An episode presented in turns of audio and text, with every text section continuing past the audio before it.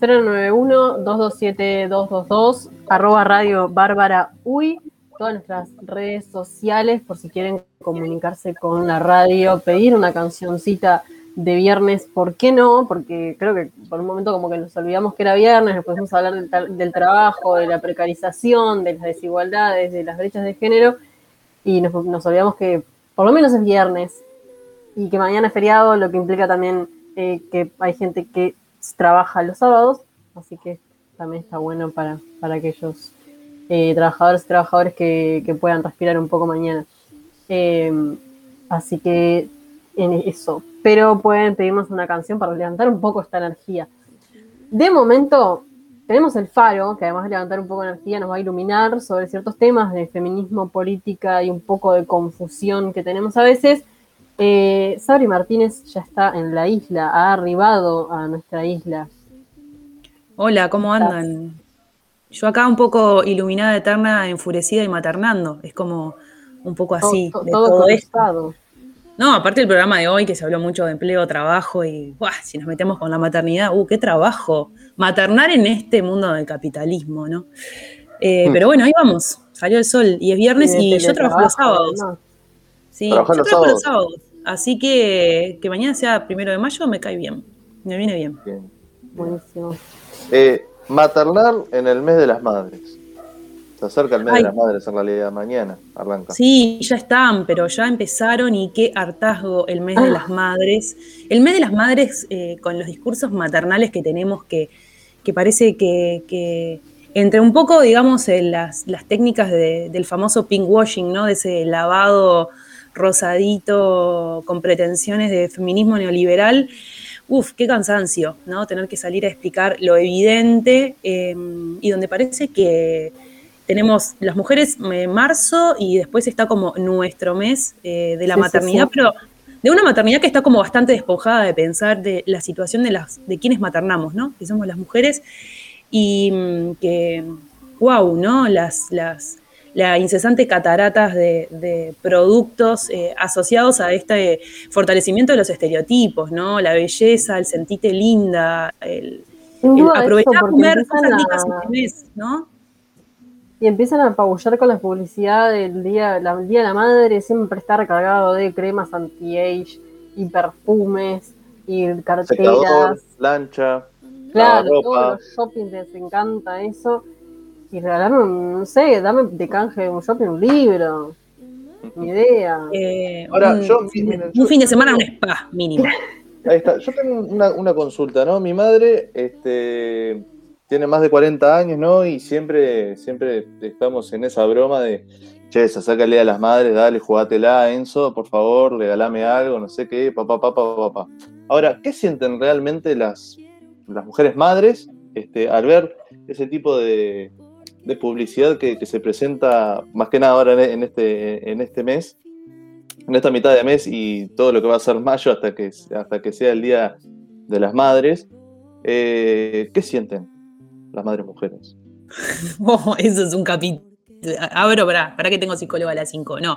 Eh, sentimos muchas cosas distintas y diversas porque eh, las madres somos bien distintas. A ver, hay algunas que se conmueven mucho con las cremas anti-age y no, no discrepo con eso. Pero mm, también eh, pienso un poco cuánto nos preguntan a las madres efectivamente qué es lo que necesitamos y lo que deseamos, ¿no? Porque a mí me encantan los regalos. Eh, yo ah, muero por los regalos, me encanta hacer regalos eh, y soy, creo que soy muy buena haciendo regalos, pero a veces hacer la pregunta de, che, ¿qué necesitas? Y capaz que lo que necesitas es, vamos a jugar un día a que no maternás o vamos a jugar un día a que te tires en el sillón y no hagas nada, cuando eso no es una posibilidad más tan habitual y donde también a veces podemos necesitar cosas eh, que, digamos, que fortalezcan el estereotipo, pero que nos hagan felices, ¿eh? Porque yo también vengo a militar que si en el Día de la Madre a mí me quieren regalar una panera eléctrica, yo sería feliz, ¿no? No tendría ningún conflicto con ese tema de la mujer y lo doméstico, em, porque me gustan mucho los electrodomésticos y no, creo que eso no, interpela mi, identidad, pero sí...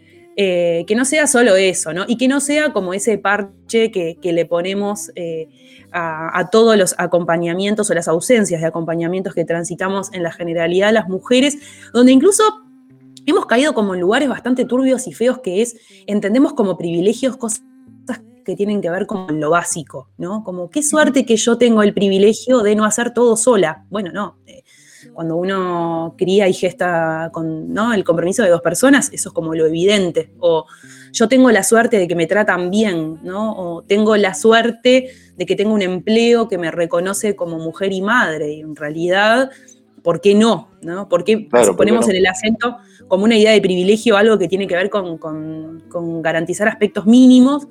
y donde incluso también pienso, bueno, ¿qué tienen para decir eh, los padres en el mes de las madres? ¿no? Eh, en su compromiso con maternidades eh, sanas, donde muchas veces también parece que, que, bueno, yo puedo ser como un gran papá, pero, pero no tener mucho compromiso con la, con la persona que está maternando y que eso de alguna manera no, no, entre como en la agenda, ¿no? O eh, donde también aparece como eh, prácticas deliberadas de, violencia de género hacia las mujeres que maternan, eh, que, también resisten, digamos, son un castigo para las infancias, pero que lleva como mucho dolor. No sé, hace unos días leía un, posteo en, Instagram de, una mamá, ¿no? Profesional, haciendo como la catarsis de intentando dar clase con su niña chica, golpeando la puerta mientras ella intentaba dar el curso y y que no pudo sostener la clase porque su niña lloraba y pataleaba a gritos y necesitaba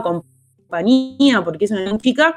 Y ahí como pensar, bueno, y, esa, niña tiene un papá, ¿de dónde estaba ese papá? ¿no? Y donde a veces tenés que mendigar que te reconozcan en tu humanidad y también en tu, en tu maternidad y en tu humanidad de punk y border, de no estoy pudiendo con esto, ¿no?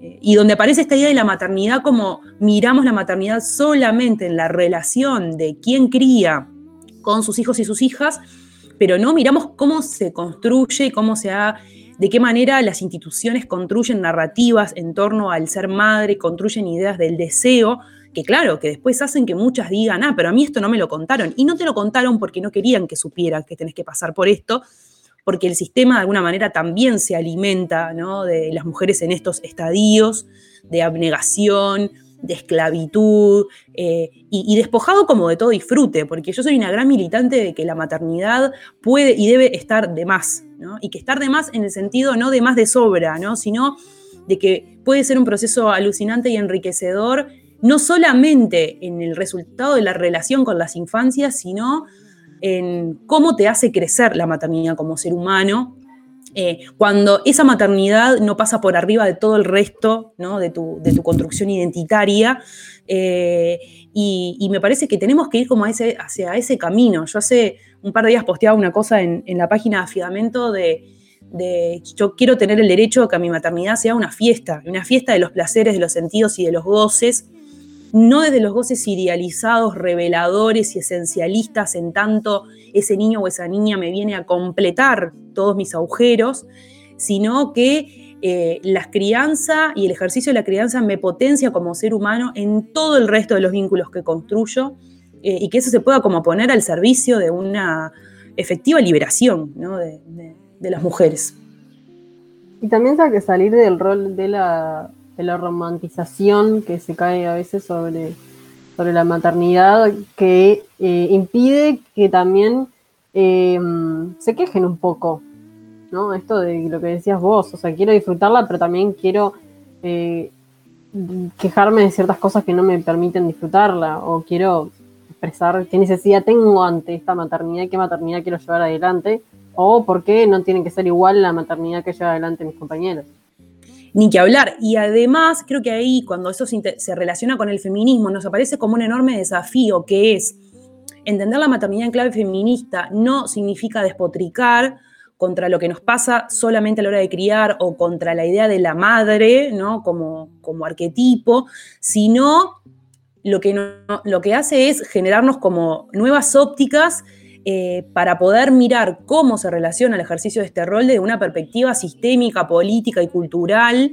que lo que hace es eh, ponernos un traje que muchas veces nos asfixia mucho, ¿no? Y donde parece que de alguna manera se legitima el discurso materno, digamos, entendemos que poner una perspectiva crítica al discurso materno es criticar la maternidad, ¿no? Y en realidad es critiquemos la estructura que nos lleva a construir estas maternidades o que nos priva de construir otras maternidades más comunitarias, más colectivas, con menos carga de trabajo doméstico, con un Estado presente, con protección social, con reconocimiento de quienes ejercemos estos roles, eh, con, con, menos campañas institucionales en el mes de las madres y con más compromiso social, porque realmente se nos va la vida y porque también del modo en el cual transitamos nuestra maternidad tiene un impacto fundante en las crianzas y en esos otros niños y niñas que después van a ser adultos y adultas y que también van a cargar a cuestas con las idealizaciones de sus propias madres de que esos niños lleguen a cambiarles la vida para siempre y que esto sea para bien, ¿no?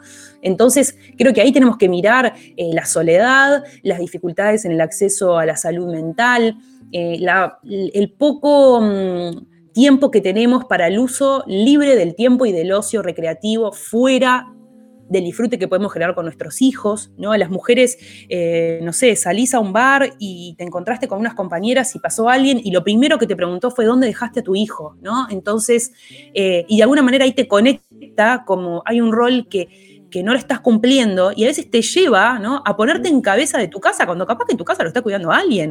claro, y a los varones eso no nos pasa. No, casi nunca. Y además el tono es como, ¿y con quién la dejaste? ¿no? Eh, a tal punto que a veces eh, yo hacía chistes tipo, la tengo encerrada en el auto, pero mira que le bajé un poquito la ventana, ¿no? Como para que le entre el aire. Porque ¿qué es lo que espera la gente? ¿no? Em, y donde además también, eh, de alguna manera, se empieza a despojar, por ejemplo, digamos, quienes crían en un vínculo de pareja, ¿no? Esta idea de que la pareja que cría, que capaz que son madres y padres que, digamos, que tienen esa crianza compartida o con otros nuevos vínculos, eh, queda como muy ceñido a esta cuestión de que todos los espacios de ocio tienen que estar en clave del tránsito como familiar. Y nos encanta salir en familia con nuestros hijos e hijas, pero a las parejas también les gustan salir, tener espacios para la recreación entre ellos, eh, hacer cosas, eh, hacerse tiempo para, yo qué sé, coger con tranquilidad, ¿no? Em, y parece que eso también cuando la gente, vieron que la gente dice tuvo familia, ¿no? Fulana tuvo familia, le nació una familia, del canal vaginal le floreció una familia eh, parece que antes no la tenía. Claro, ya obvio, de ser mujer, no sos solo madre.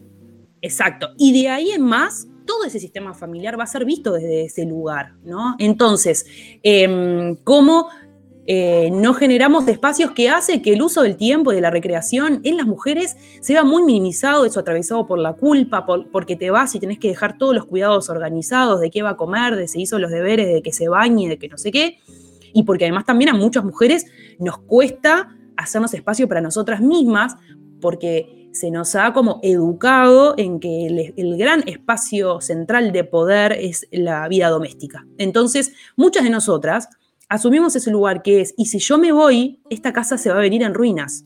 Y lo que nos pasa es que la casa no se va en ruinas. Capaz que no cocinan, capaz que piden delivery, capaz que juegan más, capaz que juegan menos, capaz que les viene bien, Em, pero donde eh, creo que, pensar la maternidad en clave feminista es pensar el potencial liberador que debería tener en nuestro lugar, en este sistema, el ejercicio de la maternidad, sin que eso, y, y, eso no va en desmedro, por ejemplo, de quienes no deciden maternar, de quienes no deciden gestar, de quienes no deciden criar, que me parece buenísimo que podamos tener esos debates o incluso eh, de ciertas eh, corrientes filosóficas eh, antinatalistas que sostienen que, el camino es no reproducirnos más como especie porque estamos como en el horno, ¿no? Y donde parece que el discurso muchas veces se ve como fuertemente polarizado em, y donde creo que ahí aparecen como enormes confusiones, ¿no? Que, que, llevan a cualquiera puede opinar de la maternidad, a em, si sos madre solamente puedes opinar, y en realidad yo puedo opinar desde mi lugar materno y no conozco todas las maternidades posibles, eh, o puedo opinar siempre desde mi lugar, ¿no? Y no diciendo como mi maternidad es así, todas las maternidades son iguales. Em, y, donde también parece que se construyen ciertas agendas que son como esencialmente de las mujeres o de las madres, eh, que eso también va como, como restringiendo mucho una perspectiva eh, analítica, donde no es justo tampoco que si sos una mujer feminista te juntes solamente con feministas que matan para, tener algo de dar, ¿no? Claro. Entonces, eso es como eh, también. No, dale, dale, perdón. No, no, no. eh, continúa nomás. No, te iba a preguntar, tipo, ¿cuáles son esas agendas que, que las mujeres sienten que, que tienen que... ¿cómo, cómo, cómo preguntarlo, no? Porque, ¿cuáles serían esas agendas que las mujeres ten- eh, eh, tienen que, que acatar siempre esa agenda, por ejemplo? Siempre me refiero entre comillas, ¿no? ¿Vos decís a las, a las madres, digamos, nosotras, o en la generalidad? No, Bueno. no, no, a las madres. A las madres. Bueno, primero, ahí tenemos que pensar cómo se construye el género y cómo parte de su despliegue y de su performance de las mujeres está como fuertemente asociado a lo, a lo maternal eh, como algo intrínseco, ¿no? Eh, cuando, por ejemplo, ya tenemos como suficiente evidencia de que no existe el instinto maternal, pero que también no alcanza solamente, por ejemplo, para romper con esto de decir yo no quiero tener hijos o hijas, porque las mujeres eh, cotidianamente maternamos a otros y sobre todo a los varones. ¿No? O sea, esta idea ¿no? de la maternidad, que parece que es como una imposta universal que nos, que nos cae como a la perfección, te lleva a que vos terminás maternando a tu compañero de trabajo, a tu propio papá, a tomar decisiones, a tus parejas, a tu novio que es tremendo boludo y pudo hacer no sé cuántos créditos de la universidad y vos le tenés que estar dando indicaciones como si tuviera cinco años, y eso de alguna manera tiene que ver con la infantilización de la masculinidad para algunas cosas. También con los lugares de comodidad que asumen los varones, que muchas veces es eh, eh, construyo cierta dependencia afectiva eh, y, pocas capacidades autonómicas en mi vínculo materno, digamos, filial dentro de mi casa y cuando me voy de mi casa me, me busco alguna que de alguna manera me resuelva ¿no? los mismos viajes eh, maternos que me quedaron pendientes. Esto también como con el enorme peso que tiene que ver, las mujeres desde que somos muy chiquititas empezamos a pensar en la maternidad como una posibilidad, a tal punto que no recordamos, yo no sé cuándo empecé a pensar la posibilidad de ser madre, porque creo que de las imágenes que tengo, primeras imágenes de la infancia, son en el jardín, jardín de tres, jugando a las cocinitas, eh, eh, cargando con bebotes, ¿no? reproduciendo nuestras, las maternidades que teníamos cerca, nuestras propias mamás, mientras los varones jugaban afuera, ¿no? O, hacían del papá que venía y te decía, tenés la comida pronta, ¿no? Eh, entonces esto empieza, eh, a mí me pasa, me pasa con mi hija, que tengo una hija que es mujer, y que una vez vino y me dijo, yo no sé si quiero ser madre. Y tenía tipo cinco años. ¿Por qué estás pensando a los cinco años si quieres ser madre? ¿no? Y, y cómo esto aparece ¿no? de forma eh, recurrente e incluso, ella en un momento lo planteó casi que como con un dejo de preocupación, que es, capaz que no está bueno, ¿qué me pasa? ¿Estaré mal? Cinco años, seis, ¿no? Eh, y esto viene con el, con el bebote bajo el brazo, con, con todos los estereotipos de género que están dados por los juegos y juguetes, por, también porque los roles de los cuidados y en la educación son altamente feminizados y muchas veces son ejercidos por mujeres que, que perpetúan estos roles estereotipados, ¿no? que empiezan a marcar ¿no? En, las, dinámicas propias educativas estos aspectos.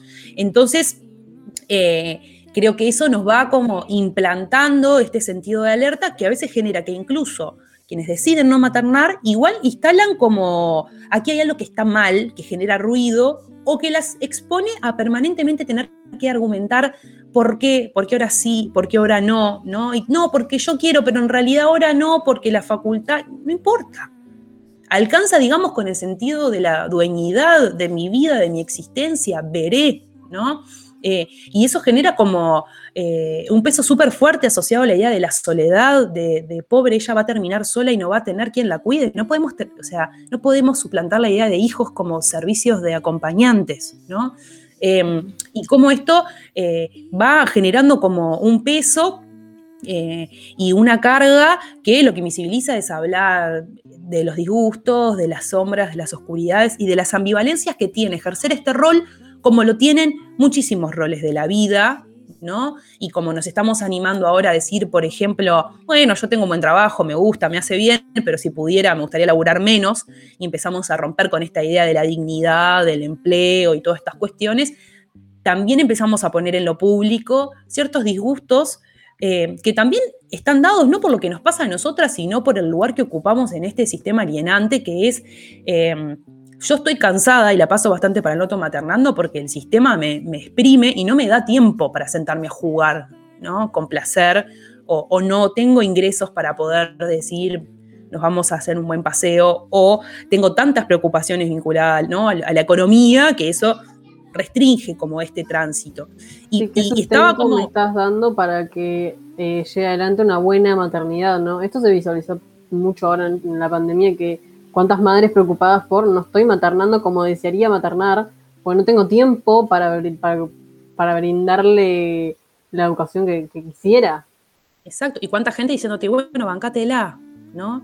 Porque eh, también eso, eh, no sé, lo pienso con la relación a la corresponsabilidad de los cuidados y uno sale y dice, ay, no, estoy re podrida de que la chiquilina esté en casa y, es como, bueno, pero, ¿no? ¿Para qué tuviste un hijo? Eh, lo, he escuchado de las mentes, digamos, más progres. Entonces, ¿cómo vas a decir que estás cansado de estar con tu hijo en tu casa? Exacto. Y creo que ahí también tenemos que recuperar las voces, digamos, de, y abro comillas, las malas madres, las lecturas que hacemos, eh, la comprensión y el entendimiento de las maternidades que tuvimos, digamos, como nuestras madres y las maternidades que estamos ejerciendo. Eh, eso también es parte de desidealizarlas, ¿no? de romper con el relato de ay, no, mi madre fue divina, y capaz que no fue divina, y capaz que no era lo justo para vos como niña el ejercicio de su maternidad que hizo, y eso no te priva de, mirarlo en su relación estructural, ¿no? Pero creo que, que parte de estos relatos también son como, como importantes, porque si no los ponemos en lo público no existen, ¿no? Cuando la gente te dice, ¿cómo que hay alguien, cómo que hay una mujer que se puede arrepentir de tener hijos? Y nos sorprende porque no escuchamos a ninguna decirlo, porque no hay espacios para eso sin que no te peguen un azote en la cabeza. Entonces, y sí las hay, hay muchas. Yo he habitado muchos espacios de muchas mujeres que a veces dicen, mira que yo lo adoro, ¿eh? pero el lunes hubiera tenido menos hijos de los que tuve, o los hubiera tenido después, o los hubiera tenido antes, y digamos, eh, este, este devenir y, esta, y este, esta idea del sentido de la oportunidad o no, nos pasa, nos pasa todo el tiempo. Hace un tiempo una mamá me decía, preguntaba como con mucho asombro, ay, a ustedes no les pasa que a veces dicen, será lo mejor haber tenido este hijo ahora, ¿no? Y lo decía como con culpa, y todos nos mirábamos y decíamos, sí, todas pensamos esto porque tiene que ver con el ejercicio del pensar también, y creo que ese también es un gran regalo, ¿no? Para quienes criamos, mostrarnos como con todas las roturas que tenemos, poder explicitar esta idea para que también nuestros hijos nos desidealicen, que digan, ah, sí, mi mamá y había momentos que estaban del orto, porque también creo que esos relatos de mi mamá era perfecta, era divina, y yo llegaba y tenía el cochuelo calentito, humeante, arriba de la mesa cuando llegaba al liceo, también esconde una madre que seguramente en algún espacio la estaba pasando del orto, pero nunca lo pudo poner en lo público de la vida familiar, ¿no? Em, entonces, también ponerle perspectiva feminista, una de las cosas que nos pasa a muchas de quienes maternamos, o a muchas mujeres, la gran mayoría de las mujeres, es que ponerle perspectiva feminista a nuestra vida nos implica volver a mirar el vínculo materno y el vínculo con las mujeres de nuestra familia de una manera mucho más compasiva y amorosa y sacar, dejar de depositar, ¿no? Em, esta idea de eh, la mujer mala que es mala porque es mujer, sino de entender qué, le pasó a esta mujer en esta, en esta situación. Y yo no me quiero extender más porque vamos a seguir conversando sobre esto y, de alguna manera eh, era interesante como buscarle el, punto a esta cuestión eh, y yo me haría esa pregunta que es, ¿qué necesitan las madres? ¿Qué necesita mi madre? Em, capaz que esa mamá es feliz ese domingo del Día de la Madre, pero también desde nuestro lugar, qué cosas podemos decir para remediar todo lo no dicho, eh, qué cosas podemos ser, eh, agradecer em, o poner como con todo el sentido de la más profunda eh, gratitud y amabilidad, de decirle, che, mirá que nunca te dije esto, y que los regalos van y vienen, digamos, y que cuántas, un montón de otras cosas hay para, para poder decir. Y quería irme como con una recomendación, en esto de ir recomendando libros, em, de un libro precioso, divino, que leí el fin de semana, que tiene que ver como con la maternidad, no es el eje central, eh, pero, pero sí aparece como con mucha presencia y es un libro de Rafaela Laore, que es una periodista uruguaya súper joven, nació en el 85, vive en Santiago de Chile, y escribió este libro que se llama Debimos ser felices. Yo se lo muestro a ustedes como si la gente estuviera viendo, pero es un libro de es una novela de criatura editora que se lee de un tirón, eh, casi que sin aliento, que es súper eh, genera como escenas muy profundas y muy visuales donde te vas de viaje en cuatro o cinco enunciados. Creo que tiene como esa enorme magia, por eso se lee muy rápido. Em, y en realidad esta novela nace, eh, eh, este, este, relato ficcionado, nace cuando la protagonista encuentra una carta de suicidio de su madre, que aún vive, ahora sola en un apartamento de Magallanes y Colonia. Eh, y me parece que pone toda una mirada sobre la salud mental y sobre el amor y sobre el vínculo de las mujeres desde una perspectiva también intergeneracional que es brillante. Así que si quieren leer esos libros que te, hacen así como bien al corazón y a mí fue esos libros que me quedé el domingo mirando un punto fijo un rato largo y como con muchas lágrimas, eh, porque somos muchas las que aparecemos ahí en esas historias de esa relación entre ella, su mamá, eh, que vive una larga vida, eh, de alguna manera a los sopapos con el deseo de no querer vivir, y me parece brutal también que aparezcan historias de ese tipo, de una hija que le cuesta entender el deseo de una madre no queriendo vivir, y mm, de una abuela que se cría en el medio del campo y que, y que tiene la centralidad de la vida materna como algo eh, fundante para su existencia. Lo encuentran en la librería Montevideo, obviamente, así que... Mm, si van para ahí, no se lo pierdan. Para regalar, y para regalarlo es un libro muy, muy, muy, muy buen regalo. Para uno y para, para cualquiera. una recomendación eh, fuera de las recomendaciones de regalo de, de madre atípica. Eh, o sea, fuera de las, de las cremas y los perfumes. Regalen cosas que, que hagan sentir cosas. regalen lo que nuestras madres deseen, ¿no? Regalemos lo que las madres deseamos. Hasta aquí otro faro. Muchas gracias, Abri, por esta compañía este viernes. Abrazo, hasta la próxima. Soy la mexicana con tremendo flow. Tengo todo el control. Cierra los ojos, baby, let's go, go, go, go. Hola, what's happening? No cap in my caption. Got a little baddie and she texting for the addy. Cause I got a little thing for when a bitch get ratchet. The ratchets, love snow. Soy la mexicana con tremendo flow. Tengo todo el control. Cierra los ojos, baby, let's go, go, go, go. Hola, buenas noches. Yo me llamo Snow por si no me conocen. Yo ya tengo tiempo.